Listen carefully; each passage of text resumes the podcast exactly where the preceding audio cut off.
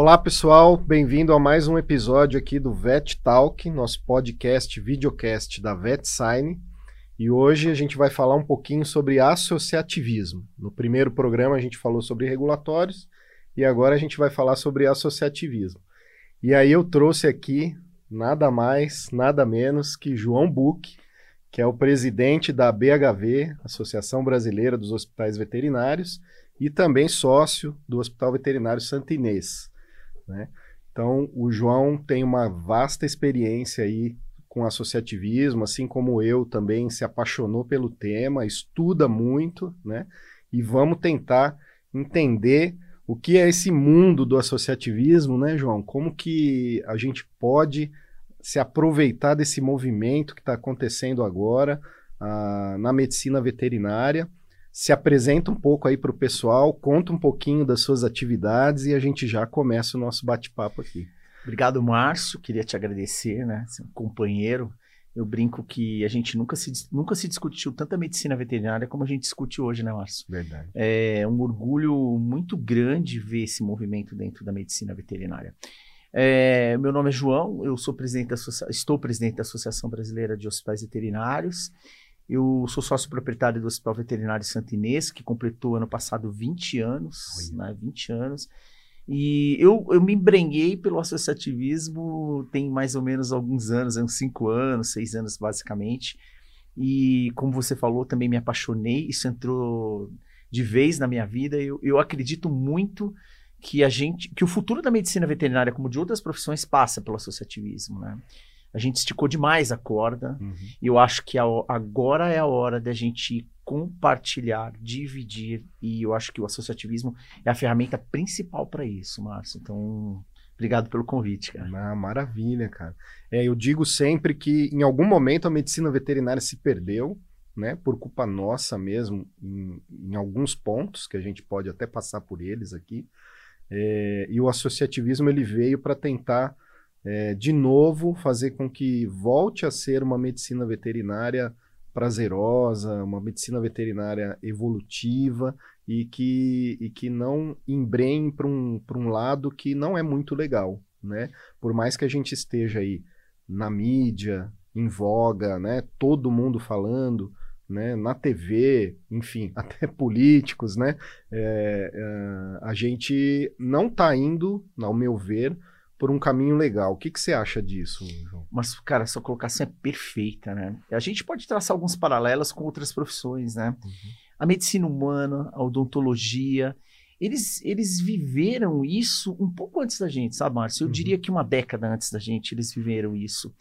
E essas profissões conseguiram corrigir, de uma certa maneira, esse caminho, talvez, é, errado, né? Vamos colocar desse jeito. Sim. Eles foram mais afetados principalmente por causa de plano de saúde.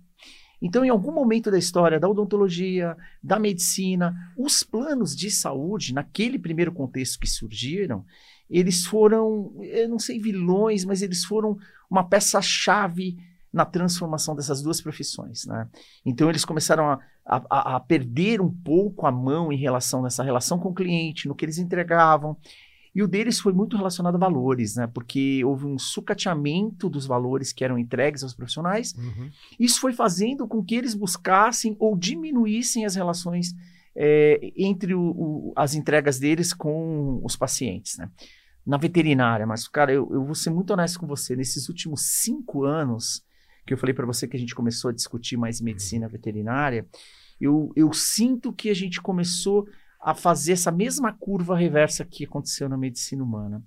A gente vivia uma explosão de faculdades, eu, a gente brinca toda vez a gente volta nesse assunto, né? Eu sempre falo, na última década, a gente teve um incremento de 270% no número de faculdades e o número de vidas tratáveis cresceu 5,8%. Ou seja, o bolo começou a crescer muito pouco, mas o número de pessoas que comiam o bolo uhum. começou a aumentar de uma forma gigantesca.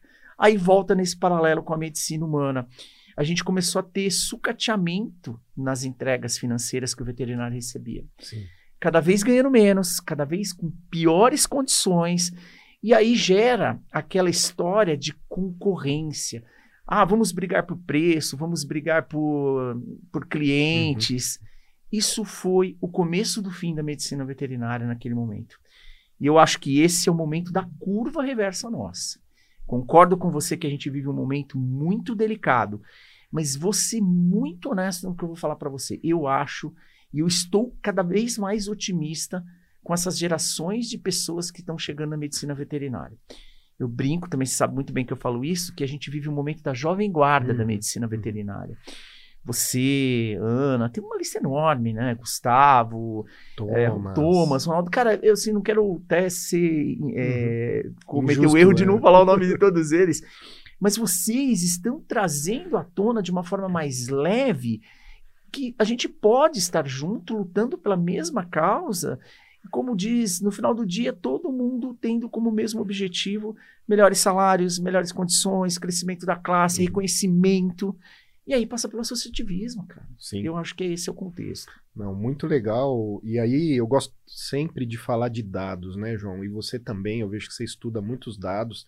Inclusive a, a BHV está lançando aí um instituto, né, para tratar dados que na medicina veterinária são ainda meio sombrios, né? E a gente vê, por exemplo, a repre representatividade do médico veterinário no mercado americano perto de 40%, 30%, 40%. E a gente vê a representação do médico veterinário no mercado brasileiro girando em torno de varia, né, por ano, 9, 11, 12, parece que teve um ano que chegou a 13% da fatia do mercado. E a gente vê que a mídia coloca, né, o, o, mercado que mais fatura, o mercado que cresceu na pandemia, o mercado, né? E aí você começa a analisar, né? Aí falando de 500 e poucas faculdades, aumentando o, número de médicos veterinários, e a, essa representação é pequena, ao meu ver, né? Uh, você deve ter uma opinião sobre isso também. Você acha que também é um dos problemas, além desse desvio da gente ficar um olhando para o outro e não olhar junto para o mesmo lugar? É, nossa, Márcio, cara, é, é um tema que eu amo falar, né? É, em 2017, a gente foi o primeiro ano que a gente foi para os Estados Unidos, no VMX, como representante da recém-fundada BHV, uhum. Associação Brasileira, né? E quando a gente visitou e tentou entender o que, que a Associação Americana de Veterinários fazia, o que o ARRA fazia, a gente falava, cara, a gente precisa seguir o caminho desses caras. Isso que eles têm 80 e poucos anos, né? Uhum. Então, e o, como eles se norteiam, como eles se baseiam? Números, cara. Hoje, se a gente pegar friamente e avaliar o mercado brasileiro de números, a gente tem algumas pesquisas que são feitas aí que, é, sinceramente, não representam o serviço médico veterinário, né? Eu acho que ele serve como balizador para a indústria. Uhum. Eu acho que funciona bem até como balizador. O e-commerce, o comércio. Né? É, pode uhum. ser. E aí, uma das missões que a gente colocou na nossa cabeça era a fundação de um instituto. Acabamos de fundar, vamos lançar agora em agosto. Já empossamos a primeira diretoria, que é o Instituto Brasileiro, é o Instituto de Pesquisa e Desenvolvimento da BHV. Qual que é a nossa ideia? Buscar informações puras, fidedignas e mais refinadas em relação ao mercado de serviço veterinário. Então, o IPD ele tem essa função. Nós fizemos uma parceria com uma empresa de Big Data, uhum. ficamos muito felizes, fizemos parcerias com o Instituto Mauá, Legal. com o ITA, e agora estamos tentando uma parceria também com a Poli, vamos ver se a gente consegue, para colocar todo mundo dentro desse caldeirão e fazer um refinamento desses números. Porque baseado em números, cara, a gente consegue tomar decisão, a gente começa a é, nortear o nosso futuro. Eu vou ser muito sincero, o mercado americano, primeiro do mundo, disparado, uhum. 25 vezes maior que o nosso, ok. Mas eles são diferentes de nós. Nós somos latinos, uhum. nós temos um outro contexto. E nós que estávamos ali em terceiro, quarto, agora quinto por causa do dólar, é, é o que você falou. Toda essa grana que circula no bolso do de quem executa serviço veterinário fica muito pouco. Uhum. Né? Como que a gente melhora isso? Como que a gente faz isso? Entendendo números, cara. Para quem a gente vai entregar esses números? Como a indústria pode enxergar nós que somos o fomentador do produto deles é, dentro dessa cadeia? E aí uhum. passa por ter números. E números passam agora, se Deus quiser, pelo IPD. A gente está muito feliz com isso. E, Márcio, só para não estender uhum. nessa resposta sua, a gente brinca, né? É, a pandemia ela aumentou o vácuo que existe não só na medicina veterinária, mas eu acho que, principalmente, vamos falar de Brasil, a gente tem um vácuo no Brasil hoje, onde pessoas ganharam muito com a pandemia. Uhum. Então, seja, grandes hospitais, grandes centros de diagnóstico, grandes clínicas na pandemia cresceram 20, 25, 35%. E pequenos estabelecimentos veterinários sucumbiram durante Uhum. esse período. Uhum. Talvez porque não estavam bem preparados, talvez porque não tiveram acesso à gestão, não tiveram. Não importa. E no limbo ficou um, um número de pessoas muito grandes que às vezes ganham alguma coisa, às vezes não ganham nada. Tá na hora da gente tentar melhorar esse contexto. E só com números. Sim. É, e aí é um dos nortes do associativismo, né, que é olhar todos juntos para o mesmo lugar, né? Então, a gente olha todo mundo para a medicina veterinária e não olha para os médicos veterinários, que é o que você estava falando, né? A gente focou em concorrência, em baixo preço, em ganhar o cliente a qualquer custo, né? Não sei da onde a gente tirou isso no passado, mas isso veio, né? E o associativismo ele vem para mostrar o contrário, né? Vamos olhar todo mundo é, para o mesmo lugar, para medicina veterinária. E aí, na esteira de que os números são importantíssimos, outro dia eu tive uma pergunta assim de um pai que a filha estava almejando, cliente, pai da filha almejando a faculdade de medicina veterinária. E ele fez umas perguntas e eu passei os números que a gente discute, né? Números que eu me impressionei quando você falou, né? Que é o ticket médio aí de salário de recebimentos aqui em São Paulo, girando em torno de 1.300 reais para o médico veterinário, né? E ele não acreditou em mim. Ele falou: não, mas eu li, eu estou estudando o mercado, eu estou vendo bilhões. Não é possível que para vocês, né, é isso que sobra, né? E aí eu falei: pois é, né? Direcionei ele para alguns estudos, algum, algumas reportagens, e, e então ele entendeu que realmente está muito florido isso daí, né? Mas aí, João, por que você acha que o pessoal, e isso não entende mesmo, que a medicina veterinária ainda não entendeu ou engajou, não vou dizer 100%, mas 80% da classe engajou com o associativismo? E se você acha que isso está aumentando?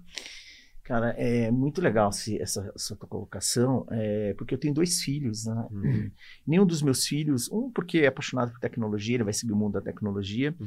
mas meu mais novo também não engajou. Engraçado isso, né? Uhum. Eu, eu tenho meus pau 20 anos, eh, quando a gente monta, a gente acha que a gente vai eternizar aquilo, Uhum. né? Nenhum deles devem seguir a medicina veterinária, mas não pelos 1.300 reais. Sim. Mas é, eu acredito que isso está crescendo, é um movimento. Nós temos um fator muito legal, cara. Assim, agora a gente pode comparar alguma coisa que a gente tem de mercado americano de pesquisa. Eu sempre conversei com você que milênios, que já estão velhos, milênios têm 35 anos, Uhum. é, eles gostam mais de animal, eles engajam mais, eles tratam mais e eles querem um veterinário para chamar de seu. Uhum. Então, milênios estão consumindo e milênios estão vindo trabalhar com a gente. Sim. Então, eles pensam de maneira diferente, eles engajam de maneira diferente, e se eles veem sentido naquilo que a gente oferece para eles, dentro do associativismo, eles engajam. Então, eu acho que essas gerações mais novas, que são desprovidas de preconceito, de pré-formação, de. é, eu acho que eles vão engajar de maneira maior. A gente já vê Tá. isso lá fora. E a gente deve ver isso aqui dentro. Só que a gente viveu um período, o Brasil ele, ele precisa ser estudado, né, cara? A gente viveu um período onde o modelo de associativismo antigo, que veio é, antes da gente, ele fazia entregas muito peculiares, né? Então, assim, não eram bem entregas, eram trocas, era escambo. Então, assim, associar-se a algo que você acredita, associar-se a algo que você tem como visão de, de futuro, ele tem que ser um pouco mais do que esse escambo que era oferecido no passado. Olha, se associa aqui comigo que você pode fazer o curso XPTO. Não! Uhum. Cara, milênios tem outra, tem outra ideia com isso, né? Então, eles são responsáveis por essa transformação Legal. tanto no consumo nosso quanto no serviço, Uhum. porque eles têm relação de serviço com a sua empresa, com a minha empresa diferente. Eles são abertos, eles estão em busca de novo, eles querem aprender o tempo todo, eles querem trocas, eles querem estar sempre evoluindo. Uhum. Eu brinco também com você que eu sou meio contra aquela história que a gente falava, ah, os milênios, mimimi, mimimi. Uhum. Cara, a gente não pode classificar uma coisa que a gente não entende, ou não estudou, ou não se envolveu com rótulos, né? Eu acho que eles vêm para mudar, eu acho que eles vão associar mais, eu acho que eles são o futuro da transformação, não só na medicina veterinária, mas em tudo que envolve a relação no mundo, né? Eu acho eles, eu, eu sou apaixonado, tem uma série de coisas que são diferentes, que a Uhum. gente não entende, valores não se negocia. Mas é, a gente tem que entender que o mundo está numa transformação tão grande e a nossa área vai ser envolvida nisso. Né? As ferramentas digitais são um, poten um potencializador de tudo isso, inclusive do associativismo. Então eu acredito, sou otimista e eu acho que a gente, é, daqui para frente, isso deve ser uma ferramenta muito interessante. É. Eu acho que exatamente pelo que você falou, né, João, desse modelo antigo de associativismo, né? Então, normalmente quando a gente chega, né, eu tô dentro de associação, você também, né? A gente sabe que logo vai ter uma novidade aí, né? É... Opa, vamos dar spoiler.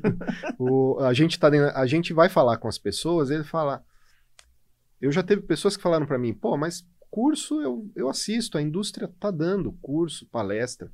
Eu não preciso me associar para ter curso, né? Que você acabou de falar. Olha o modelo entranhado na cabeça das pessoas, né? Que o associativismo é curso, né? É curso, é ter um seguro, né? Um seguro de vida, um plano de saúde, né? Então, é, como que você trabalha isso dentro da BHV para mudar? Porque eu sei que lá também você deve sofrer isso aí. Cara, logo que a gente eh, soltou a BHV, nos primeiros meses, a primeira pergunta que chegava para a gente quando a gente ia levar a mensagem da BHV em um lugar era: Ah, mas e qual que é a vantagem que eu recebo? Ah, tem curso. É, ah, vai ter alguma coisa de seguro? Não, a gente foi fazendo um trabalho de formiga e conscientização de que estar junto de pessoas que pensam do mesmo jeito e têm dificuldades iguais, que é o benchmark, ajuda muito nisso, uhum. é, era uma solução, era um, era um tesouro muito maior do que se eu tivesse um curso, ou um congresso, ou qualquer coisa, porque hoje o conhecimento está colocado é, livre na internet. Sim. Você não precisa mais disso. O conhecimento está livre na internet. Você vai no YouTube, você vai você acessa congressos internacionais, você faz o que você quiser hoje. Uhum. Então, agora o benchmark não. Essa troca, esse, esse relacionamento, isso o associa associativismo traz de maneira mais é, palpável. Quando a gente compara com aquele modelo antigo de associação, onde tínhamos três, quatro espertalhões que queriam ter dinheiro, uhum. queriam fazer daquilo um instrumento de troca, de crescimento pessoal dele, não do todo, isso, isso é finito. Porque hoje a gente o mercado se comunica, as uhum. pessoas uhum. se comunicam e a gente começa a entender que ali não, não é uma coisa legal de eu estar próximo, né? Sim. Por isso que eu acredito que esses modelos novos que estão nascendo, é, com transparência, contas abertas, é, mostrando para a indústria, olha, o dinheiro que você aporta aqui está sendo usado aqui, ali, uhum. assim, transparência. É, isso traz é, credibilidade e um país que nem o nosso, que vive em constante crise, seja política, econômica, desde que mudou por gente, é plano real, plano uhum, cruzado, plano uhum. Collor, plano não sei o que, é Zélia. A gente passou por tudo que você imaginar. Então a gente, a gente, a gente passou por essas gerações onde credibilidade era uma palavra que para nós não, não tem, né? Era meio falho, né? É Você meio... não tinha noção do que era. É, né? Não é tangível, né? É, é. E, cara, o associativismo, quando ele vem com esse modelo, principalmente espelhado no que as gerações mais novas cobram, uhum. que é transparência e tendo causa eles engajam, eu acho que esse tipo de associativismo ele é explosivo, cara. Ele é forte, ele é robusto, ele tem um, um crescimento ainda muito grande para trazer para frente. Então, respondendo a sua pergunta de maneira muito objetiva, acho que o benchmark tinha maior troca. E quando a pessoa entende que essa troca ela é valiosa, né? É, você está próximo de pessoas uhum, uhum. e tendo insights, cara, Sim. vale muito mais que um curso, né? É, é. Então... é aquela, aquela velha história, né? De que é, você aprende muito na mesa do bar tomando muito. alguma coisa com alguém. Né? E é. a gente está vivendo isso, porque a gente está no curso fantástico, né? Cabral, que é o né, curso da Fundação Dom Cabral, que é assim, professores, né? Assim, muito a gente legal. aprende muito, cada vez que vai lá o cérebro volta mexido, mas o, o intermeio, né? É verdade. onde a gente se reúne ali para, enfim, brincar e, e conversar, né? É, é, é, demais, cara. Aprende muito também. E você vê a dor do outro que você fala, porra, tá doendo nele o que dói em mim. Sim. Né? Muitas mentes, é, é. né? Pensando de maneira explosiva, né? É, você tem que estar sempre próximo de pessoas que têm alguma coisa para te acrescentar. Eu, eu acho que eu sempre tive essa característica, eu sempre gostei de estar próximo de pessoas que me acrescentavam em alguma coisa, né? E eu acho que essas, volto a repetir, não sendo chato em relação a essas gerações, eles são meio seletivos nesse modelo de escolha deles, né? Uhum. Então, eu acho que a gente tem que para aprender com, em, com essas gerações isso, e eles têm muito para aprender com a gente em relação a valores. Mas você falou uma coisa perfeita. Aproxime-se de pessoas, junte-se a lugares onde vão te acrescentar, né? Quando você é o centro das atenções daquele lugar, uhum. acho que já está na hora de você buscar um lugar onde você não é o centro e você vai buscar outra referência, né? Eu tento aprender demais com isso. Eu adoro, eu, eu, eu, eu, observo muito isso, isso me enriquece, me engrandece muito, uhum. cara. Então, eu acho que esse é o caminho, cara. Concordo plenamente com você. E aí, né, você falou dos millennials, da turma nova que está tá chegando. Eu também concordo com você. Eu lido com isso há mais de 10 anos, né? Desde que eu decidi que os meus enfermeiros não iam ser mais auxiliares contratados, que todos iam ser estagiários, né? E, e, então eu convivo muito com isso 10 anos no mínimo, né? Então, além do que a gente lida com os parentes, né? E a nossa própria família que tem pessoas mais novas que a gente. É, aí eu vou fazer uma meia-culpa e, e aí eu vou também é, cutucar você. O associativismo está olhando muito pouco para as universidades? Muito pouco, cara. Você sabe que a universidade é um território ainda que pouco explorado, uhum. né? Por quê? Primeiro que elas, elas eram vinculadas aos órgãos regulatórios, então a MEC, a conselhos, uhum, uhum. e a gente não tinha acesso.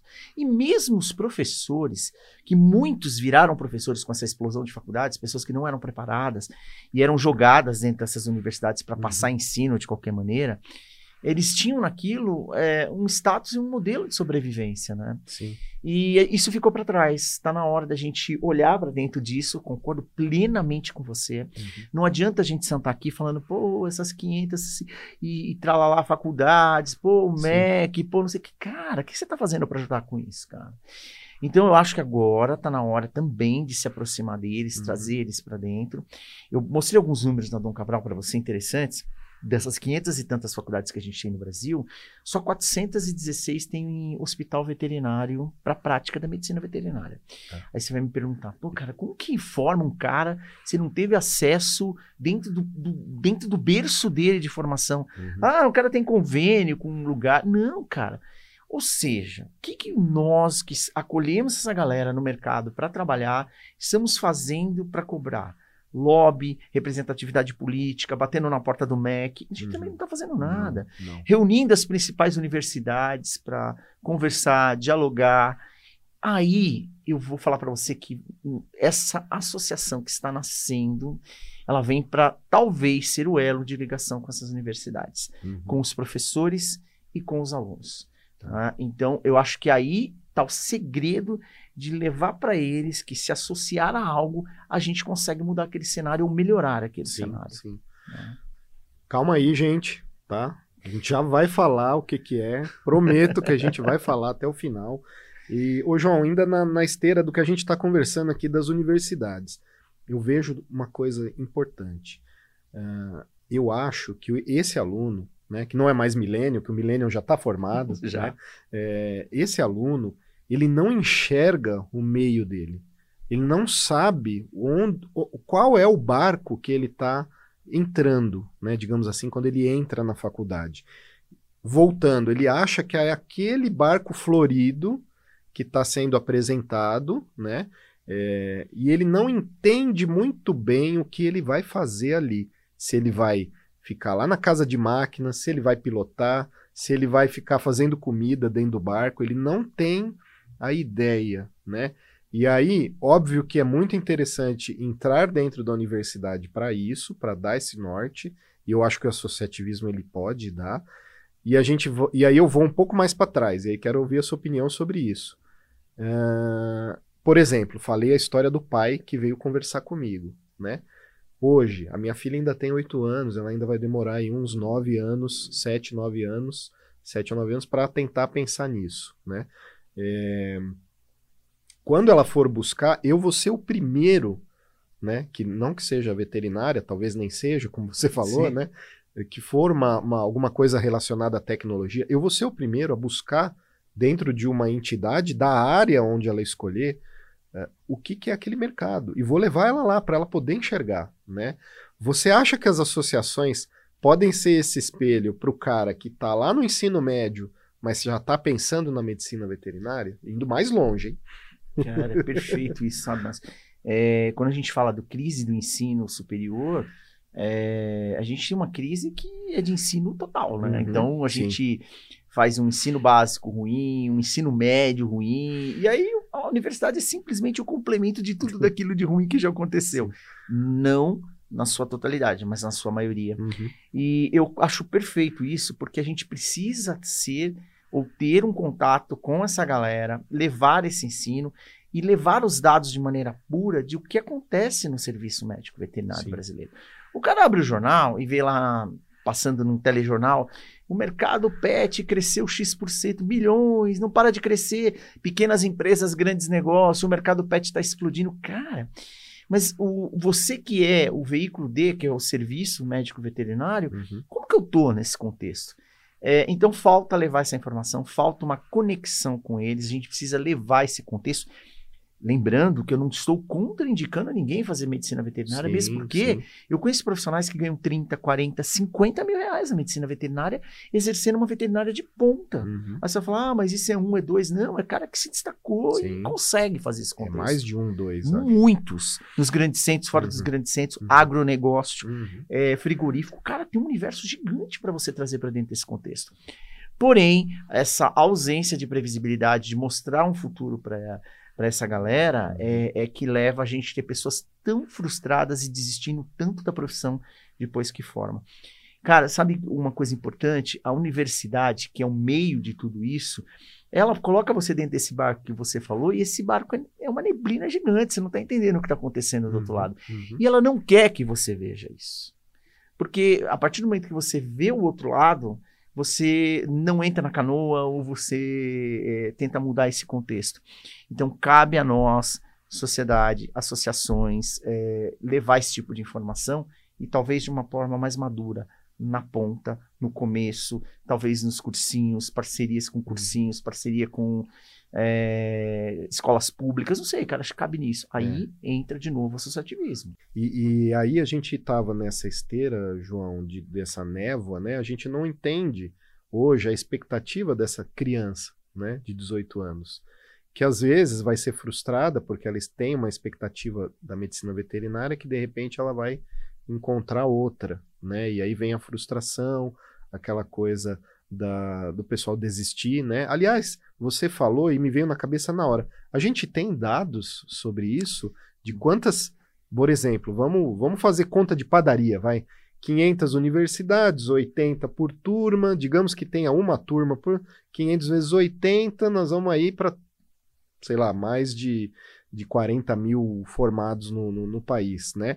É, a gente tem ideia de quantos esses desistem, ou pelo caminho, ou nos primeiros cinco anos? Não temos esse dado. A gente tem dados assim, aí que volta para o IPD, né? Que é Uhum. importante o- um instituto mapeando esse dado.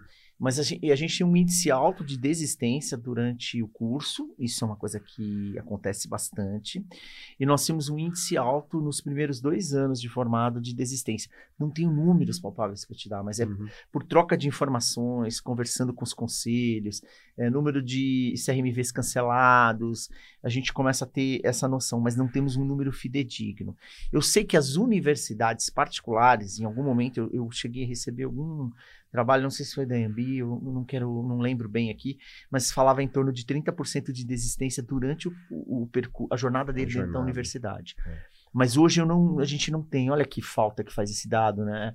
Mas a gente tem um índice alto de pessoas que eh, acabam desistindo até dois anos. E importante, né? As pessoas que adoecem por esse eh, contexto maluco que envolve poucos salários, pouco reconhecimento, Jornada grande, trabalhos, uhum. jornadas malucas para poder conseguir ter um salário mais ou menos. Uhum. E aí a gente tem um índice alto de adoecimento também, né? Com isso. Cara, isso é, isso é muito importante a gente ter esse número, né? Porque baliza alguma coisa para nós.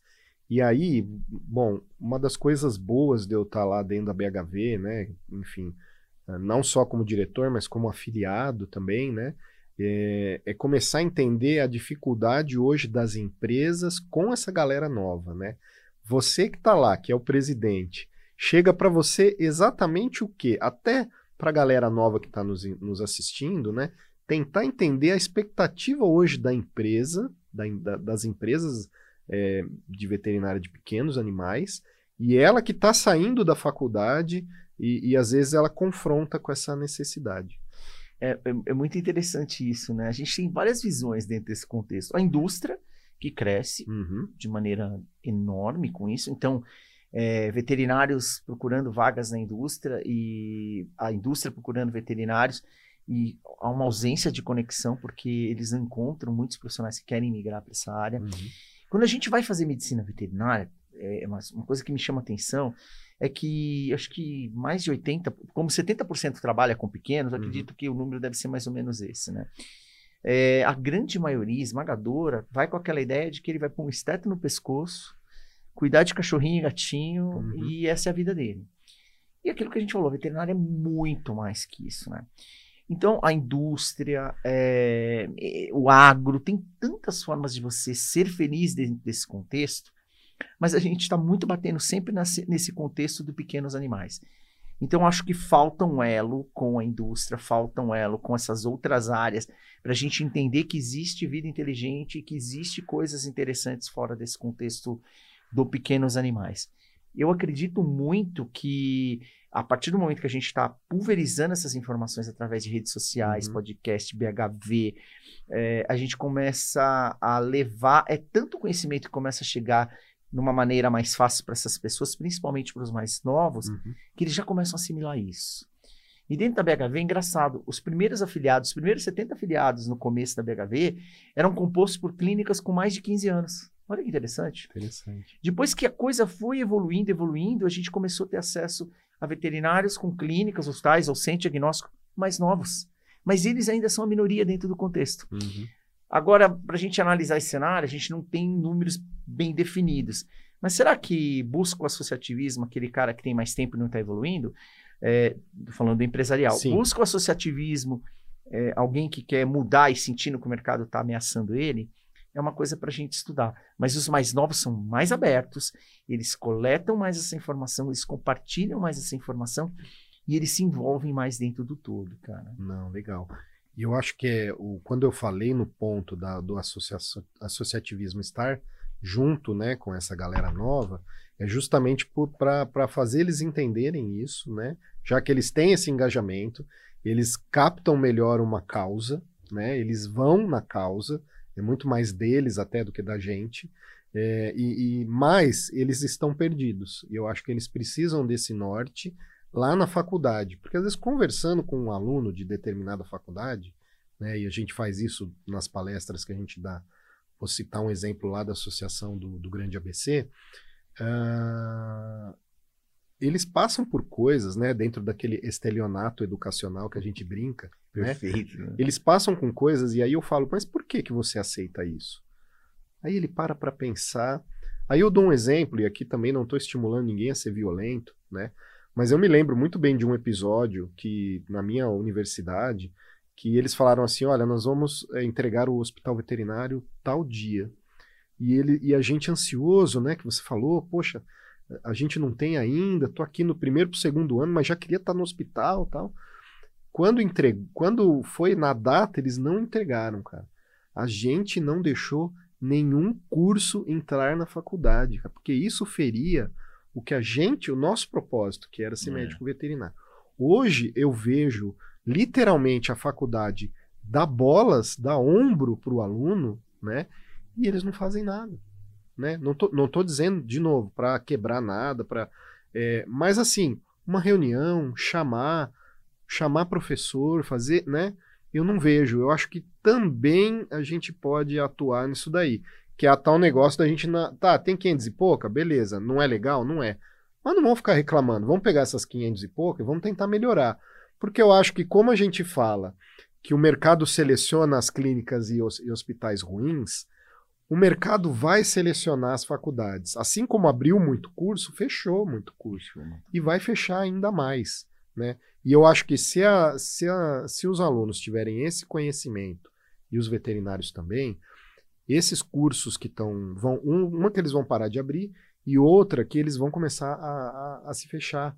Né? Eu já vi faculdade grande, por exemplo, do Rio Grande do Sul, fechando a veterinária deles, com um hospital de ponta, que gastou milhões né? Então, é, eu acho que também essa parte de ensinar e dar o norte para eles é importante, né? Verdade. Você sabe que tudo isso começou, explodiu mesmo, que nem falei para você, há 10, mais ou menos uma década atrás, né? Onde veio aquele Plano Nacional de Incentivo ao Ensino Superior. Que não é, pelo amor de Deus, não é estar contra o acesso ao ensino superior. Mas se você não tem nenhum ensino médio básico é, bom, você, quando é jogado numa universidade, aí entra no que você falou, é um estelionato educacional. Então, o que, que aconteceu? Abriu-se muitas linhas de crédito, o cara se endivida para entrar dentro de um. É fácil, você não precisa, é só se ter RG, você entra em qualquer faculdade hoje. Não tem mais vestibular. Não tem vestibular, não tem nada. Não tem critério de seleção uhum. para ver se você tá apto ou não aquilo. Uhum. Você vai lá, escolhe, vamos lá, se der, deu, não deu, não precisa uhum. de grana mesmo. Eu, eu pego um, um financiamento desse do governo e sigo. Então, quando isso ficou muito fácil, aí entra no que você falou. Quando é muito fácil, ah, quem tá pagando é o governo. É. Ah, é meu é bolsa, ah, não sei o quê. Aí o cara engaja menos. E aí ele, ele não se envolve tanto com essas ideias. Agora, eu, que nem você, eu, eu tô bem mais tempo formado que você, mas eu, eu, quando, eu for, quando eu entrei na faculdade, aqui em São Paulo não tinha nenhuma universidade particular. Uhum. Eu entrei em 89. A Unip acho que inaugurou em 89, a se não me engano, aqui 89, em São Paulo. É. 89 ou 90. É, então, assim, era difícil. Tinha que fazer vestibular, você se preparava, tinha todo aquele contexto, você ia atrás. Era uma conquista. E tudo que ia contra a minha conquista, eu ia lutar, cara. Uhum. A gente também fez greve na porta da faculdade, uhum. a gente foi em busca de melhorias, a gente, também a gente foi atrás. Hoje não. Quando isso é uma coisa dada, fácil, não conquistada, geram pessoas menos engajadas. Sim. Então, o que você falou tem tudo a ver. Talvez fechando mais universidades, ou talvez é, mudando esse contexto, a gente consiga mais engajamento por lutar por essas coisas. Então, acho que passa por isso. E é legal, né? Porque você falou num ponto aqui crucial, né? O, o, camarada ele vai se formar, né? É, veterinário, e ele vai iniciar a carreira dele com uma dívida. Porque ele pegou o FIES ou qualquer programa e ele vai ter que pagar esse programa, né? Ah, é juros baixos, mas é uma dívida. Para quem está ganhando 1.300, que é o salário inicial, se você tem lá uma parcela de 400 reais que for, 500, não sei, é, mais a tua anuidade do conselho, mais a, uma outra coisa que você é obrigado a fazer, e aí, cara, como é que você é. vai ficar? Você já começa com uma dívida, né? Então, é, é, o associativismo ele é muito mais que curso, ele é muito mais que um churrascão, né? Ele é, ele é muito mais que a festinha pós-congresso, né? É, Churrasco no dia do Isso, exatamente. Eu peguei uma época que não era nem o churrasco, era o pão de mestre, é sabe? De... Essa é boa. Eu, eu, lembro que quando a gente começou com a BHB conversar com os patrocinadores, é. apoiadores, eu, eu, usava muito essa frase. A gente não quer mais pão de mestre, é, cara. A é. gente quer parceria, cara. Então, a gente precisa se autovalorizar e entender a nossa importância dentro dessa cadeia, né, Márcio? Uhum. É, eu acho que isso passa por conscientização. E aí volta de novo, cara, o associativismo. Associe-se a algo, associe-se a alguma coisa é. que você acredita, os veterinários do seu bairro, da uhum. sua cidade. Cara, busca se inserir dentro desse meio. Sim. Assim a gente ganha força, a gente é ouvido, né? É, então acho é. que passa por isso mesmo. Mas é muito legal, é perfeita a sua colocação. E, bom, a gente já está indo aqui para o final do, do, do, nosso podcast, né? Do, do, do Vet Talk. E, bom, vamos, vamos, vamos falar um pouquinho sobre o que pode estar, o que pode não, o que está acontecendo. Está nascendo, está nascendo. Né? É, para a medicina veterinária, que vai, ao meu ver e ao ver de, de todo mundo que está envolvido, é, dar uma guinada boa principalmente no que a gente tem de modelo associativista hoje para médico veterinário, assim como a BHV fez para empresas veterinárias, né? É, no fato, acho que foi pioneira, eu não me lembro de outra, talvez tenha escapado aí no período alguma outra que tratou uhum. empresa. É, então ela já nasceu aí com uma força, porque já não tinha o modelo e nasceu diferente, né? Agora, essa nova que vai chegar que você vai falar um pouquinho agora sobre ela, né? É, ela vai ter ainda aquele arquétipo de um modelo falido, um modelo que não funciona e não funcionou até hoje, né? Conta um pouquinho pra gente, vamos falar essa parte final aqui sobre isso daí. Cara, que legal, né? É, eu, eu, assim, é muito orgulho, cara. Eu, eu sou entusiasta em relação a isso. Isso era um dos objetivos nossos quando a gente fundou a BHV. A gente entendia que associa, criar uma associação ética, transparente, relações claras com a indústria e levando esse benchmark para o CNPJ brasileiro, a gente ia crescer a nossa fatia de mercado, a gente ia ser representativo, uhum. a gente ia conseguir fazer entregas, compartilhar. Conseguimos, nós estamos chegando aí a quatro anos e eu vou ser muito honesto para você, nós estamos conquistando, a velocidade está muito maior do que eu esperava. Uhum. Quando a gente fez isso, a gente achava que em algum momento isso deveria voltar também para pessoa física. E eu acho que chegou o momento da gente fazer isso e fazer a nossa devolutiva como CNPJs para hum. pessoa física.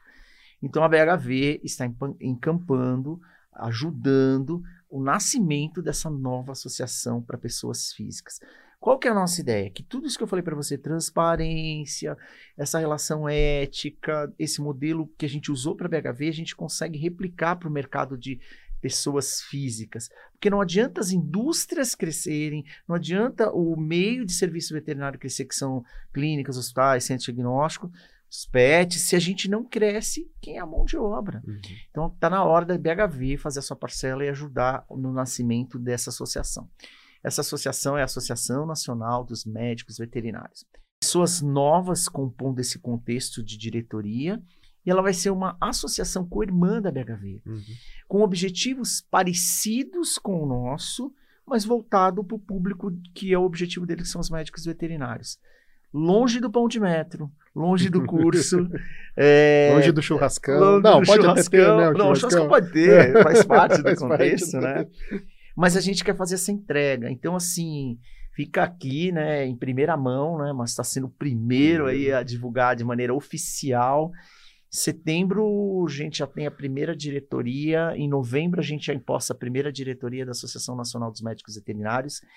É uma associação que vai abranger não só clínicos de pequeno, Sim. pequenos animais, mas é, veterinários de grande, silvestre. Ela deve vir para preencher uma lacuna que existe, né? Que uhum. você falou. Aquele modelo de associativismo que é, ainda existe na, na medicina veterinária para é, pessoas físicas, é um modelo falido, é, corrupto, antigo, e eu acho que está na hora da gente fazer uma virada de chave nisso. Eu não tenho dúvida que daqui a alguns anos, mas se Deus quiser a gente se encontrando, talvez uhum. num churrascão, é, ou trocando uma ideia uhum. em algum lugar, né? É, a gente vai olhar para trás e falar assim: pô, você lembra quando a gente conversou Sim. que a gente está lançando uma associação e nós vamos estar essa associação já deve estar de uma maneira explosiva. Quero deixar uma coisa muito clara aqui. A BHV, eu como presidente da BHV, não sou compos, não componho diretoria, uhum. não vou participar da diretoria. A BHV é uma, é uma associação co-irmã uhum. da Associação Nacional dos Médicos Veterinários, né? Então essa associação ela já nasce diferente, independente, independente, né? com estatutos e transparência, uhum. código de ética, tudo mais ou menos parecido com o que a gente fez com a BHV. Então, primeira mão, fico muito feliz, uhum. né? Espero que você aí, uhum. como um dos diretores, compondo esse contexto aí, ó, spoiler total spoiler aqui agora. Spoiler total agora. é muito legal participar disso, né? E por isso que a gente quis trazer aqui, e, e muito feliz por ser em primeira mão num programa oficial, né? É... Nós temos, mas vamos ter uma associação transparente, independente, sem conchavos, que vai agir para o médico veterinário, né? Em etapas, ela não vai surgir é, grande, mas ela vai, na, nas etapas dela, atingir um tamanho que, sinceramente, não vi. Eu tenho 20 anos, né? Tô fazendo 20 anos de medicina veterinária. É, eu não vi ainda nada que possa, a, a, que atingiu o que pode atingir a associação dos médicos veterinários aí nacional, né? E, e é mais um programa para você ficar de olho, para você que não conhece o associativismo, ou que tem receio, ou que tem achismos, tem muito achismo, João. É. Você sabe que tem gente que acha é mais um dinheiro para gastar, é mais um não sei o que, é mais um não sei o que lá. E aí, você dentro da associação vai poder reclamar ou vai poder sair da tua cadeirinha e, e agir, né? Mais do que você reclama do conselho, porque a associação pode fazer o que você quer e não o conselho, é. né? Isso é uma coisa que a gente bate muito, né? o, o, o resultado, a, a, o remédio para os teus doenças, para os teus problemas aí na tua clínica, na tua carreira, não está no conselho, né? O conselho é um órgão fiscalizador, né? O, o, o que você quer está na associação. E a associação pode fazer o bem comum uh, para todos e todos agirem na mesma vibração alta, né? Elevar a régua, como a gente brinca, né? Para não ter mais esses desafios, né? Da concorrência, do preço, de não sei o que, não sei o que lá. E aqui eu não estou falando que quem tem o preço baixo é ruim, não. Eu acho que tem um mercado muito grande, né? a, a, classe mais baixa adora animais, eles têm o direito de ter animais e, e, e, eles também têm o direito de pagar o que cabe dentro do bolso deles para ter esse serviço, né?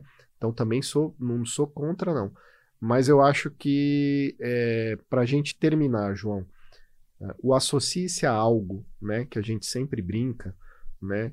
É, ele hoje, se eu for me associar a algo, seja a BHV ou seja a futura associação, que, que eu devo pensar e como que eu devo chegar dentro dessa associação? Eu sei que de alma e corpo aberto, mas como que eu devo chegar? Cara, é, eu fico feliz de ouvir você falando isso, né? É, a gente precisa sair da nossa zona de conforto e a gente tem que parar com a história de achar que o governo vai resolver a minha vida, que o, alguém vai resolver a minha vida, que o conselho é culpado por isso, que não sei quem é culpado por isso. O que você está fazendo nesse momento para mudar a sua vida, cara? Ah, eu ganho R$ 1.300. Bom, o que, que você está fazendo, cara? Fala para mim. O conselho não vai mudar, o governo não vai mudar. Não vamos, cara. É, não vai. Então, assim, quando a gente fala de associe-se a algo, eu acho que quando você entra ou busca aquele lugar onde você vai se associar, veterinários do seu bairro, da sua região, a BHV, se Deus quiser, na Associação Nacional dos Médicos Veterinários, você tem que ir com a cabeça aberta, entendendo que você estando próximo de pessoas que pensam ou que estão buscando soluções, você vai crescer, uhum. absorver esse conteúdo. Então, eu acho que se eu tivesse uma dica para falar assim, cara, eu, eu tô desconfiado, tô achando que esses caras aí esse, e aquilo é pro, pro João ganhar não sei o quê. Uhum. Isso, aquilo é pro Márcio. Cara, se você vem com esse pensamento, eu acho que você não está pronto para ir para o associativismo. Uhum. Pelo contrário, você vai sofrer e, e, e, talvez não seja seu momento. Ou, ou, quem sabe, tem pessoas que não têm, uhum. beleza, uhum. ok. Mas se você está em busca de crescimento, de estar próximo de pessoas que fazem coisas diferentes, vá de coração aberto para trocas. As trocas são o que, mais, o que de mais precioso você encontra dentro do associativismo. A troca de informações, a troca de experiência, a troca de dificuldades, a troca de é, soluções, um insight ali, um insight aqui. Não tem preço, não. não tem curso no mundo que vai te fazer essa entrega. Agora, se você não vai com esse espírito aberto, você pode se frustrar em relação ao associativismo. Né? É. Isso volta para essas gerações mais novas, que geralmente, quando elas engajam em algo, é porque elas já acreditam nesse algo. Sim. Nós tínhamos mais dificuldade de entender isso. Vou te dar um exemplo meu. Em muito, muito, um período muito longo da minha vida, eu confundia associativismo com sindicalismo, é. com coisas que não tem nada, nada a, ver. a ver. É voluntário. Você está ali de maneira voluntária. Uhum. Você está ali porque você viu naquilo algo que você acredita que pode te trazer algo melhor. Então é isso, é voluntário. Abra o coração, vá em busca dessa troca. Eu duvido que você vá se arrepender. Uhum. É, as experiências são muito ricas. São. E isso não tem preço. Né? Eu acho que isso é o que fica de mais legal em todo o modelo de associativismo. Legal. E quantas parcerias não surgem daí, né? Quantas empresas, não, novas empresas, quantas pessoas entenderam que estavam indo para o caminho errado e hoje estão no caminho certo, né? E curso nenhum ia dar isso para elas, né? É o que você falou. Então, eu acho que é tirar essa trava mental, né? E entrar no associativismo de vez. Né? É voluntário, né, Márcio? Isso, Você isso. pode, em algum momento, sair é. ou continuar voluntário. Uhum. Não é compulsório. Então, é, quando você vai com esse coração aberto de maneira voluntária, isso você freia ou você continua o momento que você quiser, né?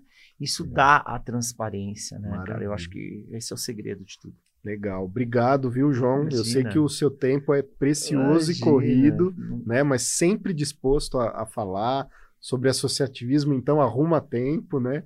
E, pessoal, obrigado aí pela presença, pela audiência. Siga aí o Vet Talk, siga a VetSign nas redes sociais, a BHV, fique de olho, eles têm lá todas as redes sociais, conversa com o pessoal, o pessoal sempre te dá uma resposta, né? A VetSign também, siga a gente, fique de olho nos programas, tem muito programa bom dentro da plataforma VetSign e a gente se vê no próximo Vet Talk. Obrigado, Obrigado. tchau.